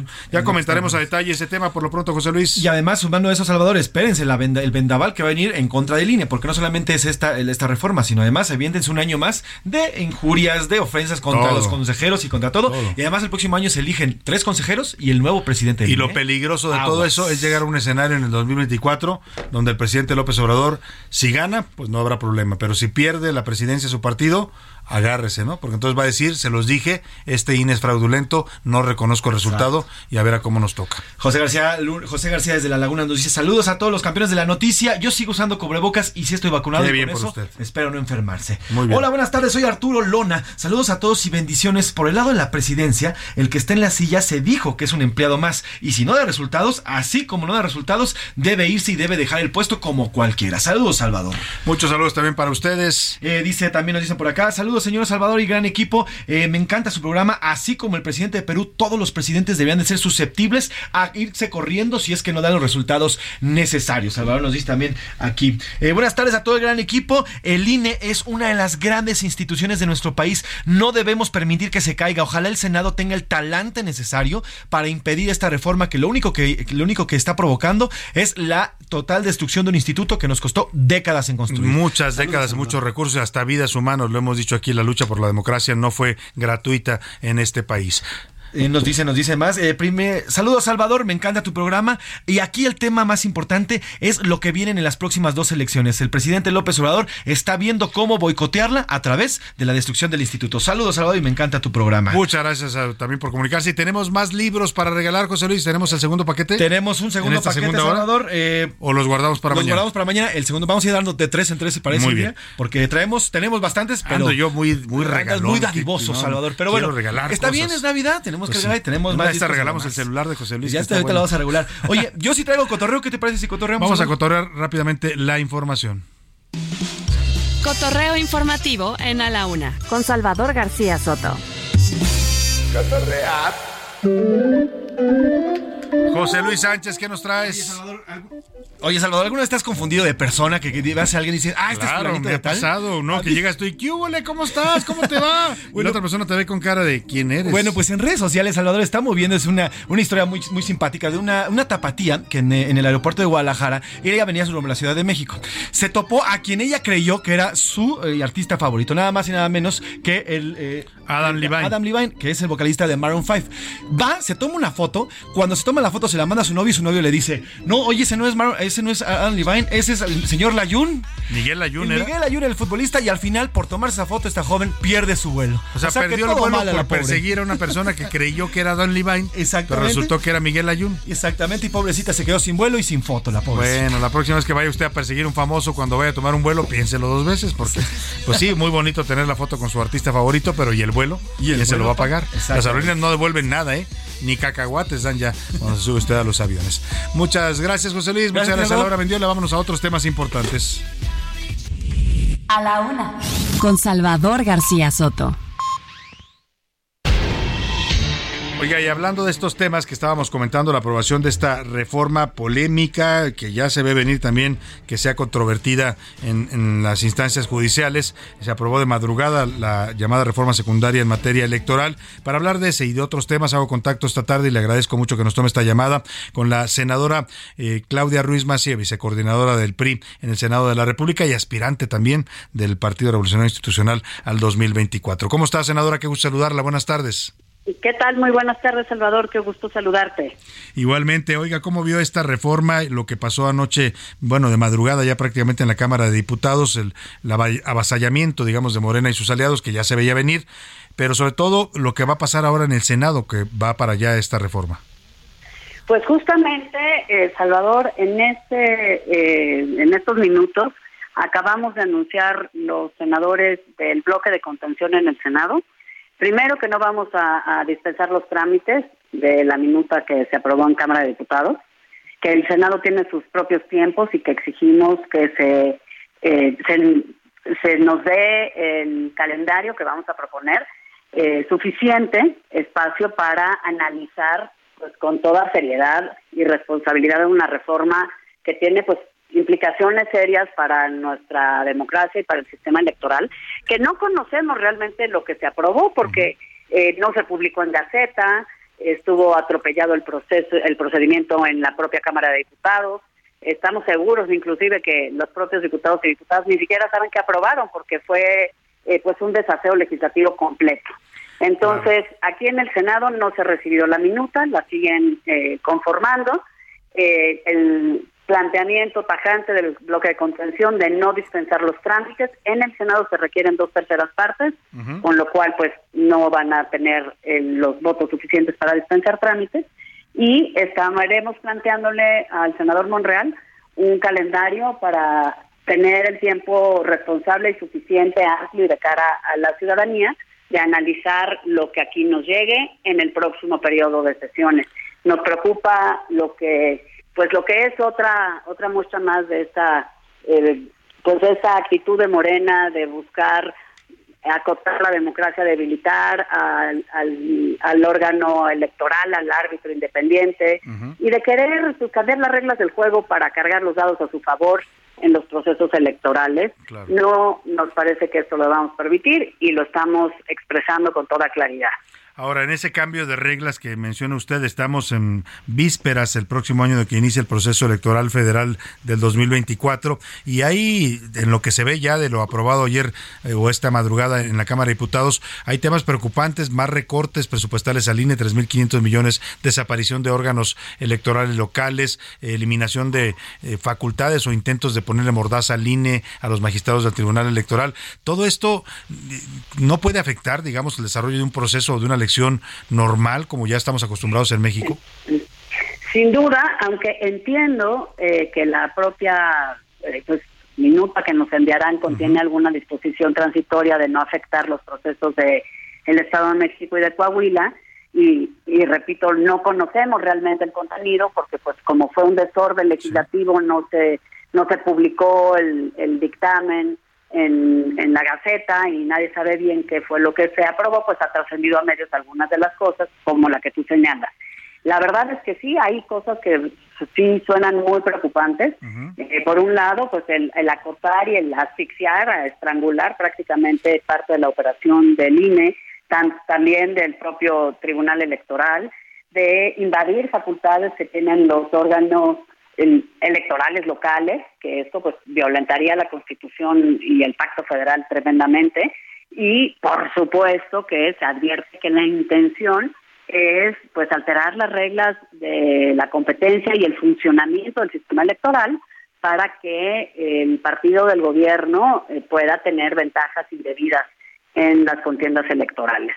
Sin duda alguna, eso parece ser una de las intenciones al eliminar la facultad del I N E de pues amonestar o dictar medidas cautelares contra aspirantes que se anticipen a los actos de campaña. Eh, hablando de campaña, senadora, usted ha dicho ya y ha hecho pública su intención de buscar la candidatura presidencial de su partido para el dos mil veinticuatro. Eh, le quiero preguntar cómo está viendo el panorama, porque hoy se publica una encuesta en el diario Reforma que hace comparativos entre los candidatos de Morena, las llamadas corcholatas, entre los de M C, publica por ahí a Luis Donaldo Colosio, Samuel García, y los de el, el bloque de la Alianza Va por México, en donde está su partido el P R I, y la verdad es que se ven muy en desventaja los de la Alianza Va por México comparado con los números que traen pues los los de Morena eh, y los incluso el Luis Donaldo Colosio por Movimiento Ciudadano.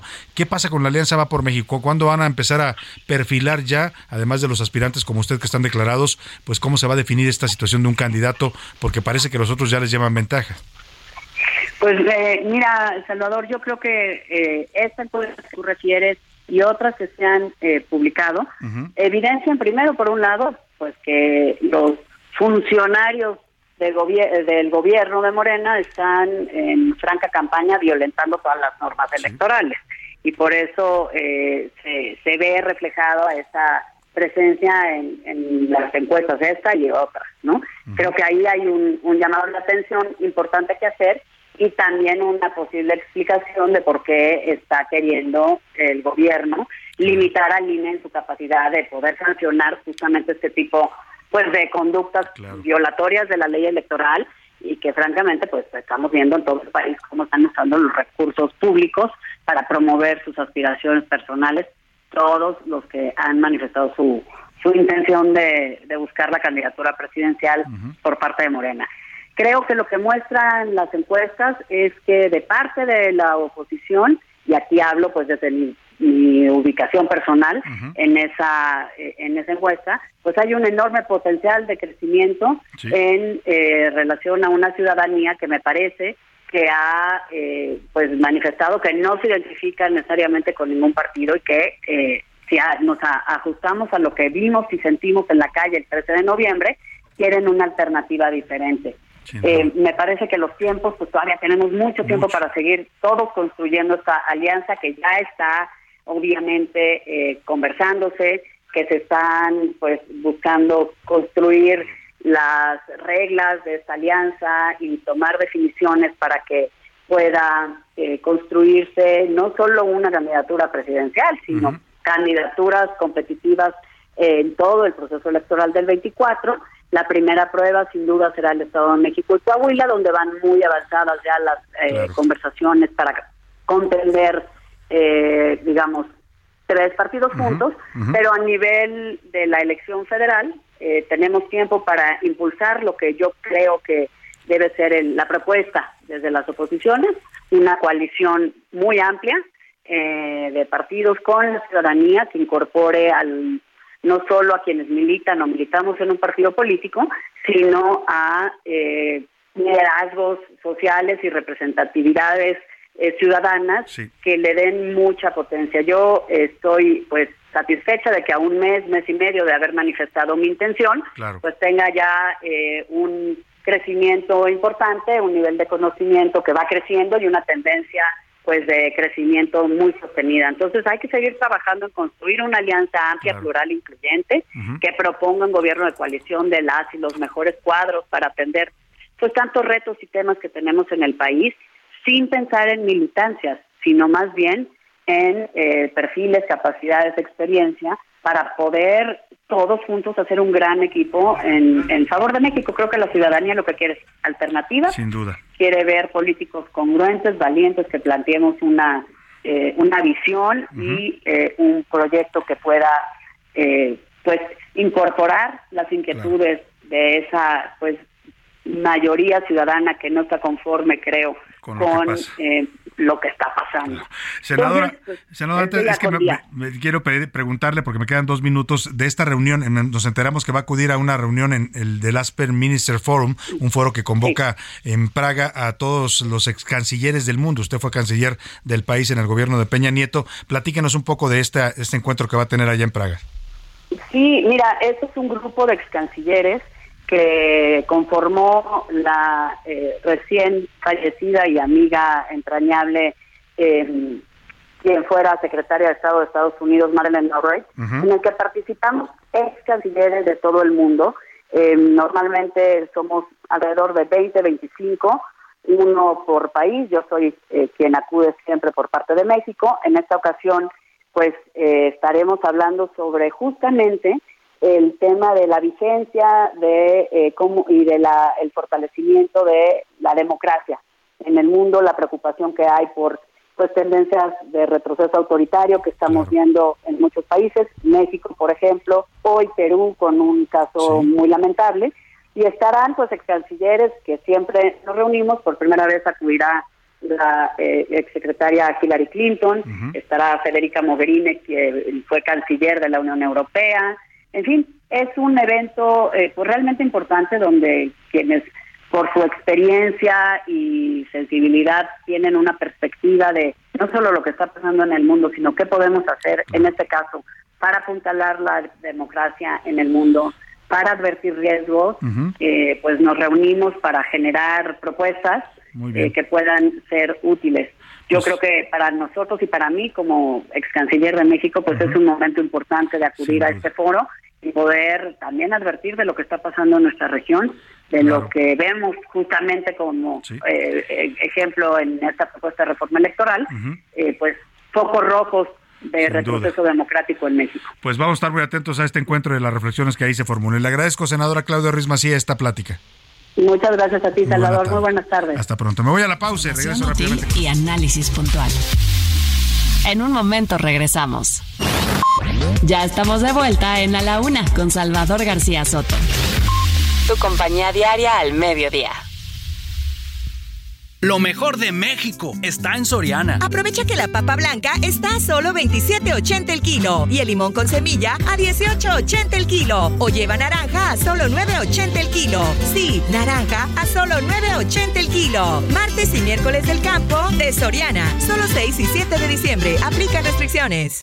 ¿Ya sabes qué harás con tu aguinaldo? Gastarlo todo no es una buena opción.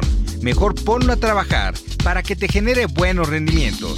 En Finsus, te ayudamos a multiplicarlo con una tasa de hasta trece punto trece por ciento anual. Descarga la app y comienza a invertir desde cien pesos de forma fácil y segura. G A T nominal de trece punto trece por ciento, G A T real de siete punto cuarenta y nueve por ciento antes de impuestos. Tasa de rendimiento fija anual. Consulta términos y condiciones en doble u doble u doble u punto finsus punto m x. La sinfonía número uno de Mozart la compuso en mil setecientos sesenta y cuatro con tan solo ocho años de edad. Tardó dos meses en completarla. Y esto sucedió mientras su familia y él se encontraban en Londres y su padre se recuperaba de una infección en la garganta.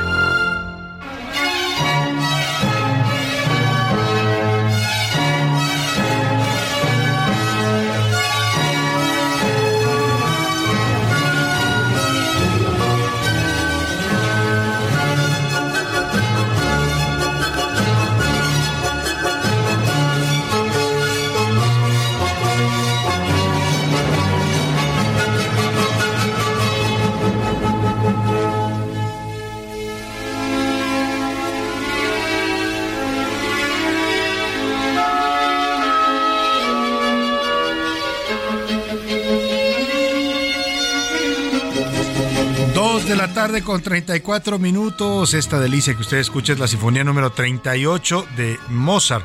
Es una composición de mil setecientos ochenta y siete. Eh, se le conoce también como la Sinfonía de Praga porque se cree que Mozart la compuso durante su primera estancia en Praga, precisamente la capital de la actual República Checa, en enero de mil setecientos ochenta y siete. Escuchemos un poco más del genio musical de Mozart. A los ocho años compuso su primera sinfonía. Imagínese usted, hace un momento le presenté la última, que fue la número cuarenta y uno, y esa es parte de este legado musical que dejó este gran, gran genio de la música universal.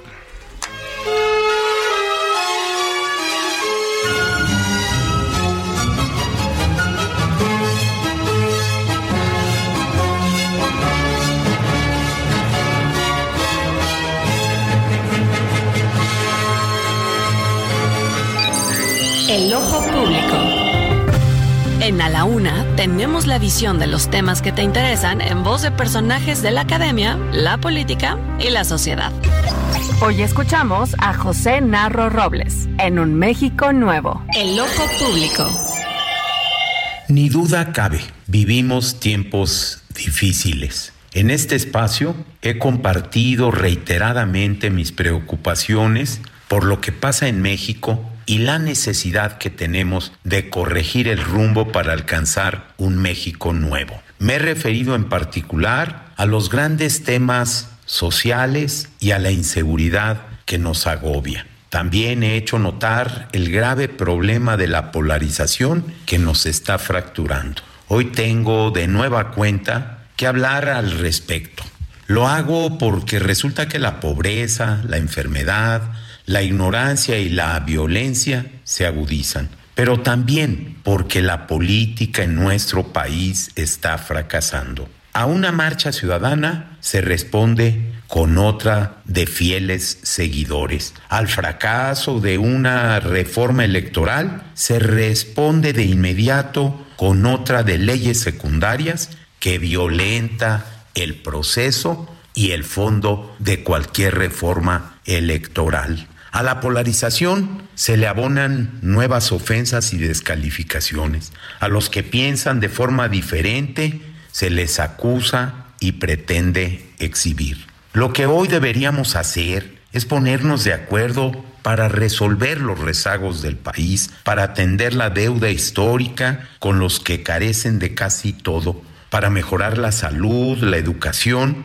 y para generar empleo con prestaciones, para evitar que nuestras niñas y niños vivan amenazados con miedo e incertidumbre por la violencia, para parar la muerte de decenas de miles de personas, especialmente jóvenes, por las redes criminales organizadas. Esta pesadilla, esta oscura y dolorosa noche deben terminar. Hay que recuperar el paso, tomar la ruta del reencuentro nacional, pensar en el futuro, diseñar nuestro camino. Hay que evitar que lo que pasó ayer en Guaymas y en la Cámara de Diputados se repita. Todos tenemos la responsabilidad de conseguirlo. Espero que actuemos en consecuencia desde la sociedad civil organizada, que elevemos la voz y que participemos activamente. Gracias, nos vemos en la próxima entrega.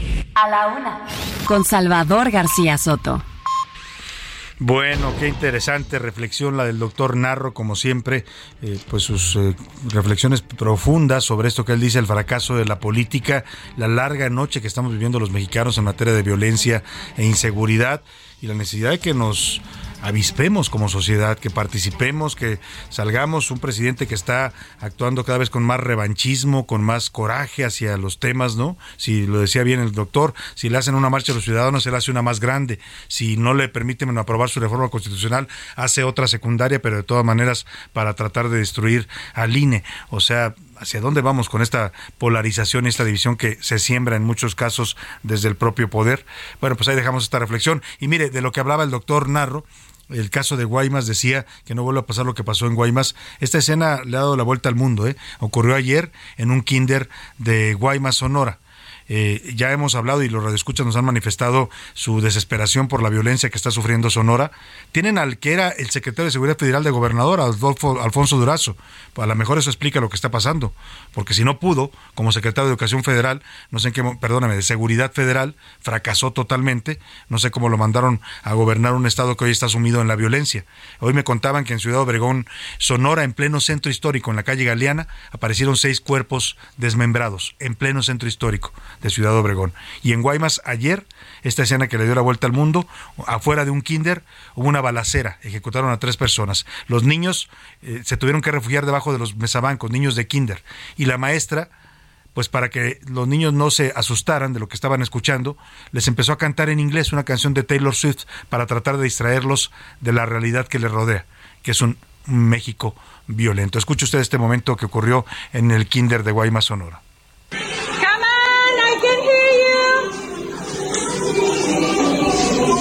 Shake it up, shake it up. Very good, everyone. Stay down.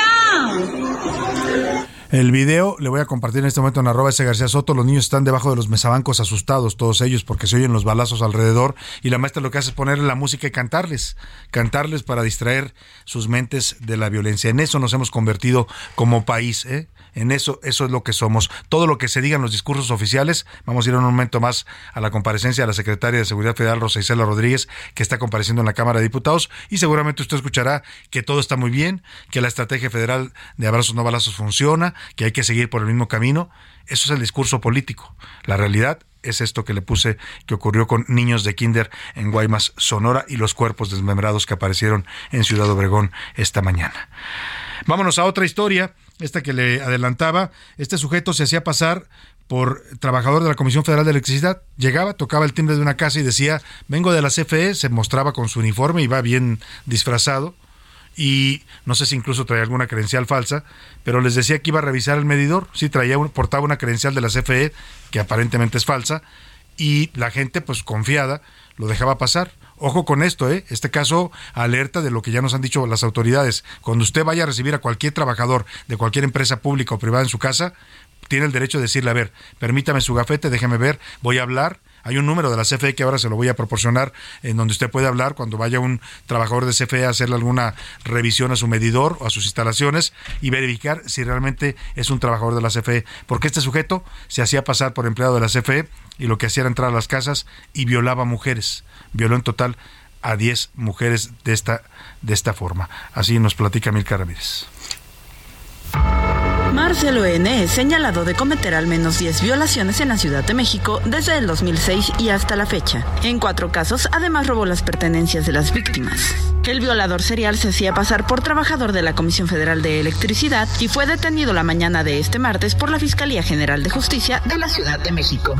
Habla Ulises Lara, vocero de la Fiscalía General de Justicia de la Ciudad de México. En el que probable agresor sexual tocaba en los domicilios y se identificaba como trabajador en activo de la Comisión Federal de Electricidad, incluso a las mujeres agraviadas, según testimonios, les llegó a mostrar una supuesta identificación de la paraestatal.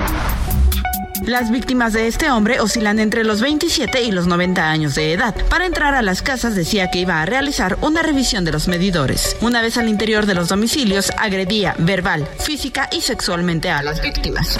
Luego las amenazaba con no salir en al menos diez minutos posteriores a que él se fuera. Habla Ulises Lara, vocero de la Fiscalía General de Justicia de la Ciudad de México. Siete de los ataques fueron cometidos en los inmuebles de la alcaldía Benito Juárez, así como en otros tres en las alcaldías Cuauhtémoc, Iztapalapa y Coyoacán respectivamente. La detención se realizó gracias a la geolocalización del celular que Marcelo N. le habría robado a una de sus víctimas. También se le decomisó marihuana, cocaína y la credencial apócrifa de la Comisión Federal de Electricidad. Para A la Una con Salvador García Soto, Milka Ramírez. Bueno, pues qué historia esta. Tenga mucho cuidado, tenga mucho cuidado con cuando usted reciba visitas de trabajadores de empresas públicas o privadas, ya, porque también van los del gas o estos, siempre verifique, ¿no? Más vale, mire, ser desconfiado. A ver, permítame su credencial, permítame un momento, voy a, a verificar que sea usted efectivamente trabajador de la C F E, del sistema de aguas, de, del gas, de los servicios de gas natural que existen. ¿Cuál es el número donde la gente puede verificar si un trabajador efectivamente pertenece a alguna de estas empresas, José Luis? Salvador, eh, la C F E pone a disposición el cero uno ochocientos, cero uno ochocientos, once veintiocho setecientos, se los repito, cero uno ochocientos, once veintiocho setecientos, y aquí en la Ciudad de México el cincuenta y cinco, veinte, cero cero, veinte mil. Se lo repito, cincuenta y cinco, veinte, cero cero, veinte mil. Usted marca y le dice, a ver, tengo a fulanito de tal, aquí es está un trabajador de aquí. Y, sí, y también puede hacerlo a Locatel, al cincuenta y seis, cincuenta y ocho, once, once. Ahí también habla con un operador y dice, a ver, tengo el trabajador de SACMEX, del, del de agua, sea, no, de lo que sea, y ellos le verifican si efectivamente es, es trabajador si de eso no empresas. Trabaja, exactamente. Pues tenga, tome todas las previsiones. En este caso fueron lamentablemente y dolorosamente violaciones a mujeres y también en otros casos robos. Oiga, vamos rápidamente a la Cámara de Diputados porque está compareciendo la secretaria de Seguridad Federal, Rosa Isela Rodríguez. Está presentando el balance del eh, cuarto informe de gobierno del presidente López Obrador en materia de seguridad y vamos a tener en este momento parte de lo que está diciendo la secretaria en materia de seguridad ante los diputados. Verónica Macías, te saludo ahí en el Palacio Legislativo de San Lázaro. Buenas tardes. Muy buena tarde, te saludo con mucho gusto. Pues comentarte que en estos momentos se está llevando a cabo la comparecencia de la secretaria de Seguridad y Protección Ciudadana, Rosa Isela Rodríguez, quien resaltó diversos resultados en materia de seguridad. La funcionaria aseguró que el Gabinete de Seguridad del presidente López Obrador no tiene vínculos con el crimen organizado y van por todos los delincuentes. Por ello dijo que de diciembre del dos mil dieciocho a noviembre del dos mil veintidós se han, han sido detenidos sesenta y seis mil cuatrocientas personas, de las cuales seis mil son de organizaciones criminales y dos mil quinientos son objetivos prioritarios para el gobierno federal. La secretaria agregó que todas las bandas han sido afectadas con treinta y cinco mil millones de dólares en diversos decomisos. También aseguró que el homicidio doloso bajó diez por ciento a nivel nacional y doce por ciento en los diez municipios más violentos del país. Además, la funcionaria agradeció a los diputados por la legislación que fue... Se interrumpió la comunicación, pero bueno, nos estaba platicando eh, Verónica Macías, nuestra reportera, lo que le decía, ¿no? Los, los datos oficiales dicen que ha bajado el homicidio doloso, que hay menos eh, robos, que hay menos secuestros, que la realidad es que pues lo que vemos en las calles los mexicanos todos los días en varias ciudades de la República dista mucho de lo que dice el discurso gubernamental. Ahí dejamos el tema y vamos a otros asuntos importantes.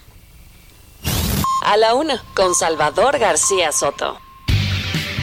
Oiga, y estamos de plácemes aquí en A la Una porque nos está visitando una gran amiga, periodista y ahora también escritora de libros, Lourdes Mendoza. Bienvenida, Lourdes, ¿cómo estás? Muy contenta de estar aquí contigo y con todo tu auditorio. A ver, platícanos, vienes a hablarnos de tu libro Con la frente en alto, lo presentaste en la FIL y recuperas toda esta historia, Lourdes, que no ha sido fácil para ti enfrentar eh, pues a un hombre de poder como es Emilio Lozoya Austin, el exdirector de Pemex, y vaya que, vaya que ha sido un, un tema que no solo complicado, sino además también que lo volviste una causa personal.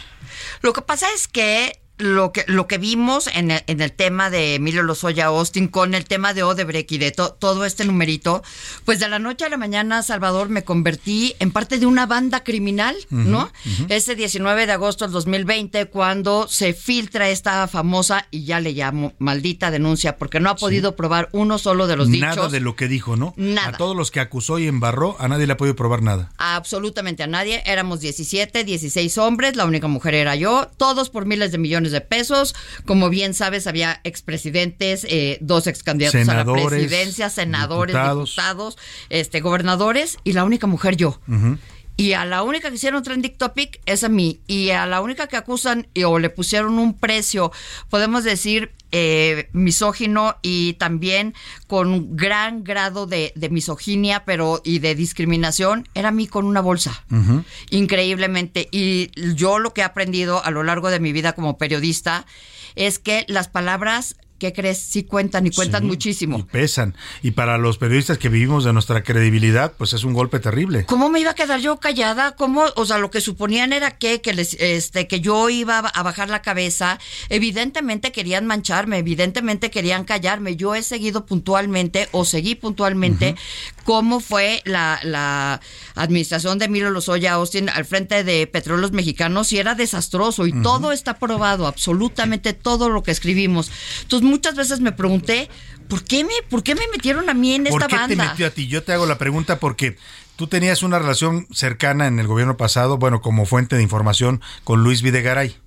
No, fíjate que al... A ver, ¿cuál fue el tema? Porque al entiendo que tiene que ver también con las dinámicas del gobierno de Peña Nieto. El gobierno de Peña Nieto fue un gobierno sumamente corrupto, fue un gobierno muy soberbio, sí, fue un gobierno desastroso. Yo nunca fui un, una prensa, y nuestra chamba como prensa no, no, no. nunca es estar a favor o en contra, o en contra, perdón, es... poner la luz donde se tiene que poner, claro, documentado, claro, o como dirían las y abuelitas, criticarlos cuando haya que criticarlos. Exacto, con los pelos de la mano. Y te acuerdas que Peña en esos en, en, en aquellos entonces decía, ay, ya sé, la prensa no aplaude. No, nosotros no estamos para aplaudirle a nadie. Claro. Y no, no, no tenía yo una buena relación con el gobierno de Peña Nieto. Estaban muy enojados al principio porque te acuerdas que previo a ser candidato, a que ya llegara a este como presidente, sí, pues se casó con la gaviota. Claro. Y entonces, y era tu clienta la gaviota. Pues es que ellos solitos, ellos mentían, ¿no? ¿Sí? ¿Te acuerdas que dijo claramente, yo no usé recursos públicos para casarme? Ah, hijos, a ver, cerraste la catedral que es pública, de Toluca, sí, agarraste unos camiones para llevar a todos tus este invitados, acuartelaste a toda Casa Toluca para que te sirvieran la boda en cuatro en cuatro días. Eso no es usar recu- este recursos, recursos públicos. públicos. Entonces, el tema es, yo no tenía relación con ellos. A Emilio Lozoya Austin nada más lo vi dos veces, uh-huh, en las cuales fue muy grosero, prepotente y soberbio como es. ¿Y por qué de todos los periodistas a los que les debe haber dado regalos, porque tenía esa costumbre, no? Sí, conocía su y qué tal iban a las a fiestecitas. Exactamente, hacía sus fiestas. Eh, de ¿por qué te elige a ti? ¿Por qué decide mancharte con esa señalada? No, o sea, a ciencia cierta no lo sé. Lo único que sé es que querían tiznarme. Lo logró de, de, de saque, pero pues, ¿qué crees? Que luego dicen que las mujeres somos erro- el error de cálculo de los hombres, uh-huh, y pues lo acabo de probar, ¿verdad? ¿Qué dijeron? Esta se sí. va a quedar callada. Nada. Pues no, pues no. Te fuiste no. a las instancias judiciales, lo demandaste. En el primer momento dije, esto es mentira, lo dije en redes, uh-huh, lo voy a demandar y voy a llegar a las últimas consecuencias, y así lo he cumplido hasta el día de hoy. Ya le gané dos instancias en la demanda civil, y este, este tres de enero del dos mil veinte, de este año, la Fiscalía acusó solamente a Lozoya y a su familia de ser los beneficiarios del dinero de Odebrecht. Entonces, pues le abrí otra denuncia, ahora por falsedad en declaraciones, uh-huh, y esa es penal. Y aparte de estas denuncias en las que le he ido ganando instancia tras instancia, me, contra, me consta porque he seguido de cerca el caso y Lourdes nos ha mantenido al tanto y le hemos apoyado ahí en la difusión de estos fallos a su favor. También está el tema... A ver, como periodista, si alguien te la hace, no es que uno sea vengativo, pero en algún momento, en algún momento va a tropezar.